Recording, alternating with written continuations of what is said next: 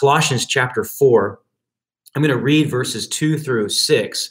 And uh, this is our text. So the unit of our text is Colossians chapter 4, verses 2 and 2 through 6. Paul writes this Continue steadfastly in prayer, being watchful in it with thanksgiving.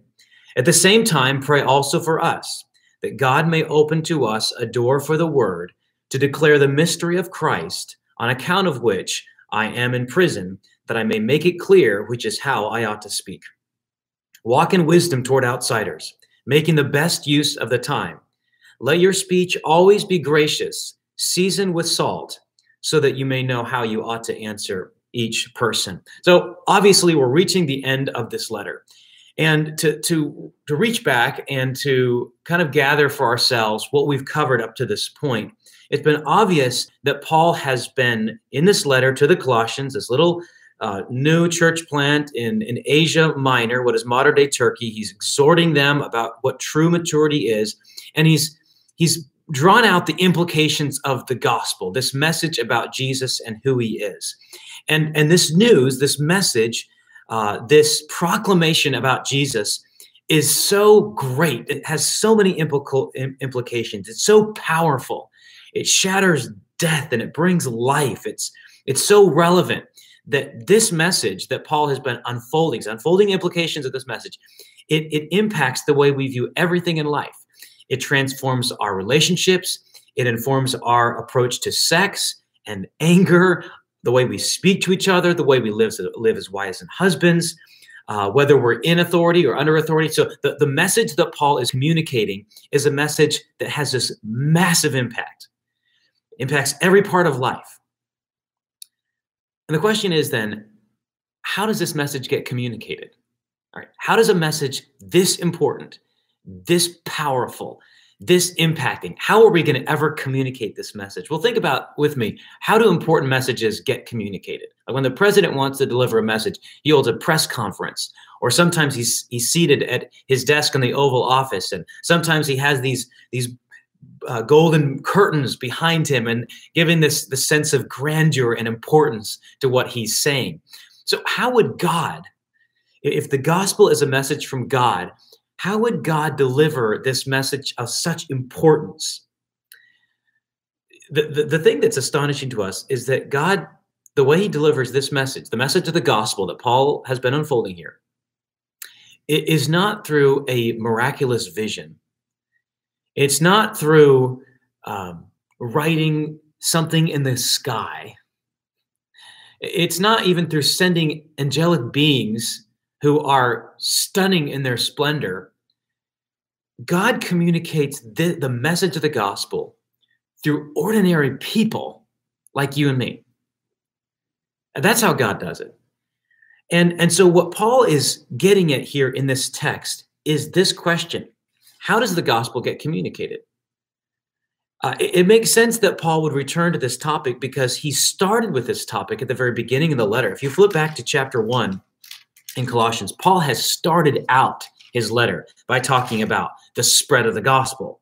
So in verse 6, he says that the gospel has come to you, as indeed in the whole world it's bearing fruit and increasing. And, and Paul is thanking God for this, this fact. And so now he comes to the end of his letter and he's talking about the same thing. The gospel's spreading and it's increasing. But how does it advance? The gospel advances through ordinary people whose lives have been changed in an extraordinary way.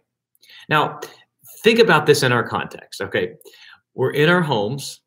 You're sitting in your living room or maybe your family room, maybe maybe the kitchen table, and we're talking about how the gospel spreads at a time when we're trying to protect ourselves from a virus spreading. Like we are barricading ourselves, practicing social distancing, and now we're talking about the power of a message that transcends and obliterates any obstacle whatsoever. This is ironic on a number of levels. How can we, even in being distanced from each other, even in having these these social barriers, how can we communicate them, continue to communicate the message of the gospel? I mean, this this passage right here has incredible significance for us right now in our context, even with the uh, the spread of the coronavirus. And the answer to that question then is given in three ways. And I want you to see these from the text. Uh, this is a study of verses 2 through 6 of Colossians chapter 4. And I want you to see how it is that the gospel advances. And these three ways are going to form the structure of the sermon, so you know where I'm going. Okay. So the gospel advances through the way we pray, through the way we live, and through the way we speak.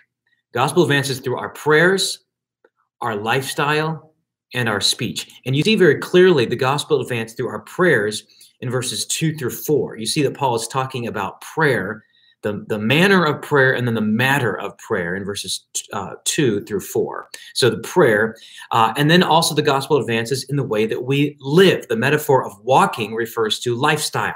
And he's telling his people, to his readers, walk in wisdom toward outsiders. That is those who haven't entered into the household of faith. They don't believe the gospel. Paul is saying, you walk in wisdom toward them. So the gospel advances in the way that we pray, and that's in verses two through four, in the way that we live in verse five, and we'll look at those, and then in verse six, in the way that we speak. All right. And so let's get right into that. How the gospel advances in the way that we pray. And Paul reveals the manner of our prayer and the matter of our prayer. So let me read these verses to you. Paul says, Continue steadfastly in prayer, being watchful in it with thanksgiving. So there's these three terms here.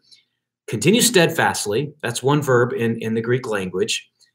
Watchful and thanksgiving. Okay. So those three terms define the manner of our of our praying. Continue steadfastly, watchful, and with thanksgiving. So let me explain this idea of continuing steadfastly. What does it mean to continue steadfastly in prayer? Well, this verb is used elsewhere in the New Testament and it illuminates the meaning of it. There's one particularly uh, helpful place in which Paul in the book of Romans is talking about government leaders and how they do their work. So Paul is saying that these government leaders, they are continuing steadfastly in their work. Obviously, they do a good job and they are excited about their uh, their work. This idea of continuing steadfastly means you don't want to quit. Like you want to keep doing it and you want to keep on doing it well. To, to illustrate, uh, recently we've been doing some remodels to a home that we uh, moved into, and and I was doing the baseboard trim in a room in our house. And I was only able to get so far, and then I had to stop for a particular reason. I had to, I had to take, take a break from it. But every time I'd come back into that room, I'd see the baseboard molding. I just put it along the floor, but I hadn't nailed it in yet, and it, it just it it pained me to to see that job unfinished. I wanted to continue steadfastly in it. I didn't want to stop. Some of you know how that is with work. You're you're a hard worker. You like doing a job well done. You like persisting it until in it until it's done.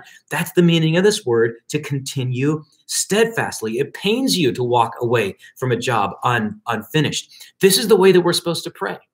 We are supposed to pray in a way that we want to see the job done. We are going to work at it. We're going to labor at it. We're going to sweat in it until the job is done. That's what it means to continue steadfastly in prayer. As I was thinking about this word and continuing steadfastly, I thought this how often do we quit praying because we don't see the results we, we quit praying too soon. Like we should have kept praying. We should have kept laboring in prayer. But because we lacked the faith, because we gave up, because we thought, I'm not seeing results, I don't understand the point of this, so I'm going to stop. We stopped too soon. It reminded me of a picture book story I've read to my children. Uh, most of the details of this story have escaped me, but I, I remember this. The story is about these kids that were digging for treasure outside their house and and from the view of the the reader you can see this this lateral view of of the ground really deep and you can see them tunneling down and tunneling down and going this way and this way. And what you can also see as the reader is you can see a treasure here like a big diamond right here. And and they would tunnel down and they go right past the diamond. And as the reader like oh they just missed the treasure. Or they would the, the kids would tunnel down and they tunnel down and and there and then they'd start turning and there was a diamond right here and they would say we're obviously going the wrong direction and so they'd go further and they'd miss it. And the story ends with the kids they went really really really far down and there was this massive diamond bigger than their house and they were just that far away from it but they thought there's nothing here there's nothing to be found and so they gave up and as, as the the viewer you're thinking no just keep digging. I wonder how often we're like that with prayer. We're, we're praying for something and at some point, we say, What's the point? I give up. How often, because we fail to continue steadfastly in prayer, do we lose the benefits of prayer? This is the point of a parable that Jesus told in Luke chapter 18. He told this parable about this, this unjust judge who was a, a really cranky sort of guy, didn't like people, and a widow was kept on coming to him over and over and over again. And finally, this cranky uh, sociopath gave in just because the widow was so so obstinate and and so uh, insistent. And Jesus says, if a judge that's cranky and sociopathic is going to relent to a, a, a intentionally and and uh, um, insistent widow, don't you think that God wants to answer your prayers? So don't give up in prayer. The manner of our prayer, as we think in terms of our witness and communication of the gospel, is a manner that is steadfast. We also have this word watchful watchful. So the word translated watchful, again, to get you the big picture, we're looking at how is the gospel communicated. The gospel advances, the gospel is given in our prayers, and our prayers are steadfast, but also they're they're watchful. We see that in verse 2, being watchful in it. Now, the the, the meaning of this word here means is simple. It means to stay awake. Now, why in the world would Paul tell people that they need to stay awake in prayer? It's we know what it's like Someone says, okay, let's pray. You're seated in a comfortable chair. You close your eyes. And then someone starts talking, and, and how easy it is to feel sleepy. Classic example of sleeping during prayer is that of the disciples. At the moment of Christ's agony in the garden, when he was facing the most intense loss and pain and rejection greater than any human ever has or will, his closest friends couldn't stay awake with him. I think there's a deeper significance, though, than just getting sleepy in times of prayer. And I think it's this too often, prayer becomes a matter of routine for us. Prayer becomes just something that we do, but we're not earnestly engaged in it. I mean, how many times has this happened when when you're gathered around, maybe you're going to pray for a meal and someone says, let's pray. And, and then you prayed. And then a moment later, someone says, have we prayed yet? And then the other people are like, yes, you're the one who prayed. And we all laugh and it's, it's a little humorous. But, but actually, it speaks to the fact that sometimes we take prayer so lightly. It's such a matter of routine that we're not urgent in it. We're not alert in it. What will wake us up from the lethargy that we tend to experience in prayer? It's this it's the urgency of the needs around us. Like I, I, never felt sleepy. When I'm praying, I never feel sleepy when the need is urgent and, and pressing around me. When I was a teenager, um, my aunt and uncle gave me a book uh, that has deeply impacted me. Uh, and it was a book by John Piper called Let the Nations Be Glad The Supremacy of God in Missions. There, there's a chapter in that book and it's about prayer. And this one metaphor just grabbed me. Uh, and I think it's it's so appropriate that, that I'll actually read this section to you. Um, Piper writes in this uh, in this book on prayer, on missions about prayer. He says, "Prayer is the accomplishment of a wartime mission. It is as, is as though the field commander, Jesus, called in the troops, gave them a crucial mission: go and bear fruit, handed each of them a personal transmitter code to the frequency of the general's headquarters, and said, Comrades, the general has a mission for you. He aims to see it accomplished, and to that end, he has authorized me to give each of you personal access to him through these transmitters. If you say, stay true to his mission and seek his victory first, he will always be as close as your transmitter to give tactical advice and to send air cover when you need it. And then Piper asked this question but what have millions of Christians done? We have stopped believing we are in a war. No urgency, no watching, no vigilance, no strategic planning, just easy peace and prosperity. And what did we do with the walkie talkie? That is prayer. We tried to rig it up as an intercom in our houses and cabins and boats and cars not to call for firepower in conflict with a mortal enemy, but to ask for more comforts in the den. I think this is one reason why prayer malfunctions, is because instead of seeing prayer as something that we need in conflict because of the urgency of the situation, we use prayer to call for more comforts. Paul is saying this there is a battle. Every moment of time is embattled territory that is either, either won or lost for the gospel. Every every encounter and every relationship you have is embattled opportunity, are embattled opportunities that are either won or lost for the gospel. So pray and pray earnestly and continue steadfastly in prayer and stay alert in it. But there's a third term that informs the manner of our prayer. And we see that also in verse 2 when Paul says, being watchful in it. And here it is with thanksgiving. And so we have these three terms continue steadfastly, being watchful, stay awake, understand the urgency of the situation, and then thanksgiving. Now, I like to view these three as working this way. These, these three, the, the steadfastness of prayer, being watchful in prayer, being alert in prayer, and having this gratitude in prayer are kind of like the three legs of a stool of the stool of prayer. So you, you can't sit on a one-legged stool. That's not going to hold you up very easily. And a two-legged stool is going to be a problem too. You need three legs to your stool to hold you up. Now, here, here's how this works. If you view prayer as just that concentrated of t- time when you ask for things, it's going to be like trying to sit on a one-legged stool of prayer you're, you're going to become frustrated if that's all you conceive of prayer as. But, but think of it this way it's not just those concentrated times when it's you and God praying and, and asking for things. You do have those concentrated times. You do have prayer like that. But added to that is an alertness. Okay, you've prayed and now you're alert and you're, you're thinking, okay, where, where's the answer to this prayer? You're, you're on the lookout. You're, you're expecting God to answer your prayers. Okay. That's the alertness. And then when he does, you thank him for it. So with those, with those three legs of that stool in place, you are ready to have a robust prayer life that can serve to advance the gospel.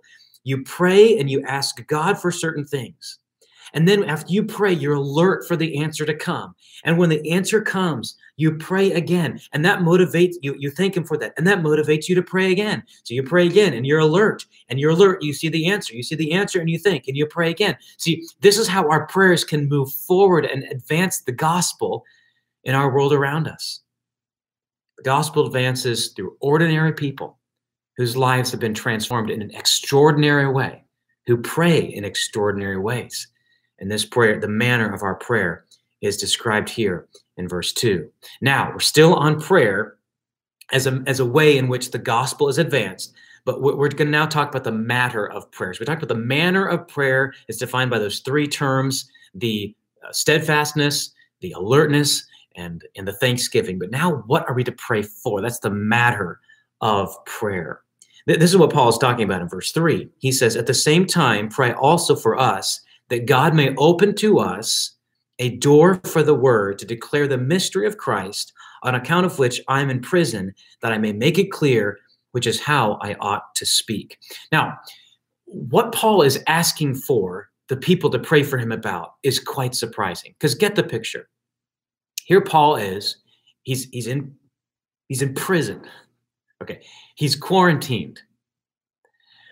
But it's not self-quarantine it's it's enforced and it's not just quarantine he is chained. He's locked. It, it, could even be that as he was and the typical way that paul would do this is he would dictate the letter to uh, a, a, someone who would write it down called an amanuensis. So paul is is speaking to someone else what should be written and he's possibly even speaking what should be written through a a uh, door that has bars over it. And now if if paul or if you were in that situation and you had an opportunity to get a letter sent off to Christian friends, what, what do you think your main prayer request would be? If you're to talk about a door in your prayer request, and if I were to talk about a door, my talk about that door would be the door of the prison that has me locked in. Ask the Lord to open it up. I mean, he did this for Peter, right?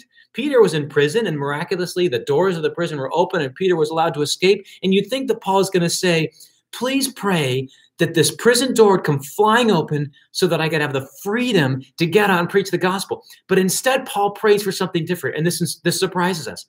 When he mentions a door, he doesn't talk about the door to his prison. He's saying, we want more doors for opportunities. Whether or not the prison door stays closed, the, the gospel, Paul says, must go on. I think this is incredible.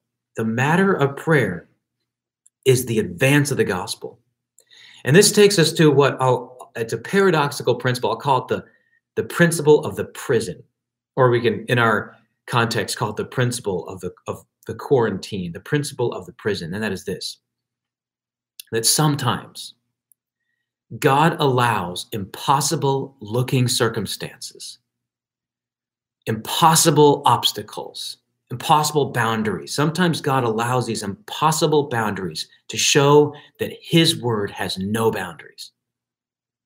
God, this is the, the principle of the prison, that sometimes God uses these obstacles that look insurmountable to show us that there is no obstacle that can keep his word bound. This is what Paul is talking about in 2 Timothy chapter 2. He says this.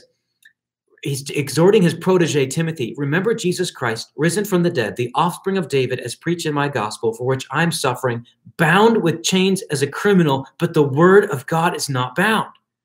Uh, the word of God cannot be bound by chains. It's not bound by prison cells. It's not bound by court orders. It's not bound by persecution. It's not bound by any other scheme or anything else. The word of God is boundless. The gospel cannot be stopped. So when Paul prays and when he asks the Colossians to pray, the prayer request is this that the door for the word might be open. The gospel is a message that truly goes viral. And somehow through prayer, we have the opportunity to advance it. How does the gospel advance? How does this message with its such radical, life transformative implications, how does it move forward? It moves forward as God's people pray. Now, I refer to a book I read when I was a teenager. There's another, as I was preparing for this, there's another book that I, I remembered from my teenage years, and that was a book that my mother insisted that I read. It was a biography of a man named Jonathan Goforth, and the book is called Goforth of China. And uh, Jonathan Goforth was a missionary to China, and there was a particular province that he wanted to enter so that he can share the gospel. And at this time, a great missionary, Hudson Taylor, who uh, had had pioneered uh, many mission efforts in China, was was still alive. Hudson Taylor was older at this time, and Hudson Taylor, as this old veteran missionary learned that this younger missionary was entering a province that was very difficult to enter. And so Hudson Taylor wrote this letter to Jonathan Goforth. And he said this, this, this is Hudson Taylor writing to the young missionary Jonathan Goforth who's going into a difficult province. He says, we as a mission have sought for 10 years to enter the province of Honan from the south and have only just now succeeded. Brother, if you would enter that province, you must go forward on your knees. This is an important principle for us to get that if the gospel is going to advance, it will advance as people advance it on their knees as Christians pray that God would open up, just explode the, the doors of opportunities so that the gospel can flow through and, and people hear of what Jesus has done for them. That's what we should be praying for as a church. The gospel advances through our prayers, but also the gospel advances through our conduct. Now, I spent most time, most of the time of these these divisions on prayer, so don't worry. It's not that all three of my points are going to last this long. Uh, we are going to, we just have these two more dealing with the gospel advancing through our conduct and the gospel advancing through our speech. So the gospel advances through our conduct. We see this in verse 5. Particularly, our conduct, our lifestyle that is wise and strategic. So Paul says in verse 5 walk in wisdom toward outsiders, making the best use of time. And there, there are two components of the conduct the t- kind of conduct that advances the gospel and it's conduct that is that is wise and it's strategic. It should be the wisdom of christians christians wise behavior that commends itself to outsiders. Let your walk in wisdom toward outsiders now the wisdom of believers is of a different quality completely why because we operate our lives according to an eternal standard right The, the, the standards that we place for ourselves, our objectives and our goals, our values, are not values that are bound by a lifestyle that may be 75, 80, 90 years old, right? Our values are bound by eternal values with an eternal world in view. Right? there are some things that we're going to value that people that are have not entered into the faith of Jesus Christ don't consider to be very valuable at all. And there are things that they will value that we don't consider to be as, as valuable. There's going to be a difference in values. But Christians should make an effort to walk as wisely as we can. Walk in wisdom toward outsiders. If the world, if people from the outside uh, looking in at the Christian faith would accuse Christians of folly, let it not be the folly of laziness. Let it not be the folly of harshness. Let it not be the folly of of hatred. Let it not be the folly of bitterness. If, if there's any folly that we can acu- be accused of, let it be the folly of love, or let it be the folly of generosity, or let it be the folly of faith, or the folly of holiness. But this is the way that we could walk in wisdom toward outsiders. So it should be a wise, a wise conduct, but also, also strategic. We see this in the latter part of verse 5, where Paul says, making the best use of time. This means that we are to buy up the opportunities. We have an opportunity to speak the gospel. Take that opportunity, redeem the time. Paul is saying every moment of time is a piece of embattled territory that will either be won or lost for the gospel. So buy up every opportunity. That's how the gospel is advanced. And third, the gospel advances through the way we speak our conversations. Paul says this in verse 6 Let your speech always be gracious, seasoned with salt, so that you may know how you ought to answer each person. You see, the word that's translated gracious literally is always in grace. So let the way you speak be informed by the grace of God. We, we say this we've been saved by, by grace alone Okay, if we've been saved by grace alone, we should let our conversation be in grace alone. What kind of, of speech could come out of the mouth of those who have been transformed by the grace of God? should be gracious speech. Right? You have been shown grace that you don't deserve. Right? You have been plucked from misery. You've been transferred from the kingdom of darkness into the kingdom of, of the, the, the Son of God. All right. This radical life transforming change has, has been taken place and it's been all because of grace. Now how is that going to impact the way you speak? It, it, means that your speech will be filled with grace. What, what did god's grace do for you? It, it saved you when you didn't deserve it. What how can you reflect that kind of radical grace in the way we speak? By kindness by love by sincerity, by honesty. And in this way, the gospel can advance. The gospel advances through the grace filled speech of people who have been transformed by grace, the advancing of the gospel. Grace filled speech will never be short tempered, never be bitter, never be sarcastic, never be sloppy, never be self seeking. Instead, it is, it is speech that is others oriented, that is loving, that is kind. Let your speech be always gracious, but also seasoned with salt. What does this even mean, seasoned with salt? How do you have salty or seasoned speech? Some say that this has the idea of wit or uh, maybe a speech that doesn't corrupt. We avoid corrupting speech. Those views have some merit, but most likely, however, this, this idea of being seasoned with salt, it, it, it is that, that zest that emerges when someone speaks and explains something that is incredibly important to them right? When the when the gospel is important to you you're going to speak about it with a sparkle in your eye and with conviction in your voice. It, it it's it's what makes your your explanation of the gospel compelling and and tasty as it were.